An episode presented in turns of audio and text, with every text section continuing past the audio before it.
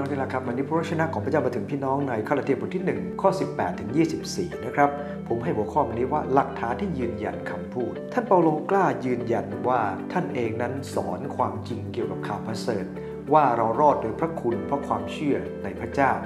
และท่านได้กล้าที่จะยืนยันนะครับว่าท่านเป็นอัครทูตนะฮะท่านกล้าจะยืนยันว่าท่านไม่ได้พบปะผู้ใด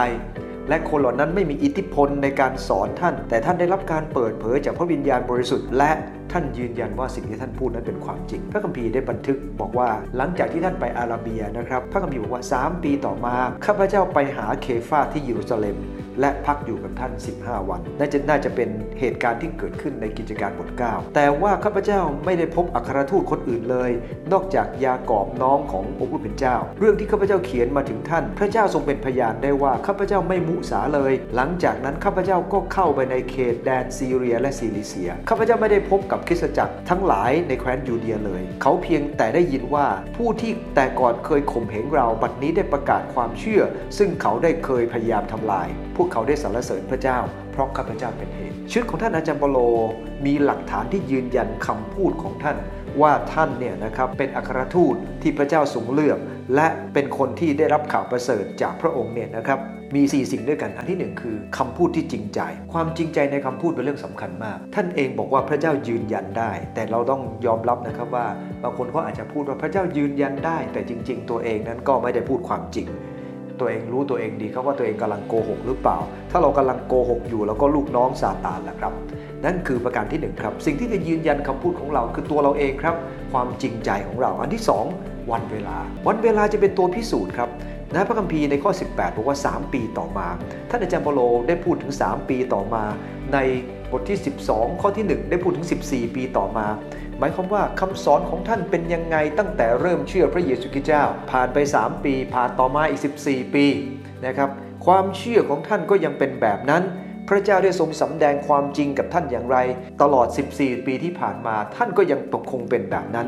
เราขอบคุณพระเจ้าครับ รากฐานของท่านคือการเปิดเผยโดยพระวจนะของพระเจ้า และน่าสนใจนะครับว่าคำพูดของท่านนั้นยืนหยัดบนความจริงดังนั้นเอง 14 ปีต่อมาก็ยังไม่มีการเปลี่ยนแปลง เพราะอยู่บนความจริงที่มาจากพระเจ้า วันนี้หลายคนเปลี่ยนไปเปลี่ยนมาครับ เพราะชีวิตไม่ได้อยู่บนความจริง วันเวลาเป็นตัวพิสูจน์ไม่ได้สำหรับเขานะครับแต่บางคนก็ดีนะครับ วันเวลาพิสูจน์ว่าเขาดีขึ้นเรื่อยๆ นั่นก็เป็นสิ่งที่ดี ประการที่ 3 ครับ คนที่รู้จักสามารถเป็นพยานท่านได้ ท่านบอกว่าท่านได้พบกับเคฟาสก็คือเปโตร และท่านได้พบกับยากอบน้องของพระเยซู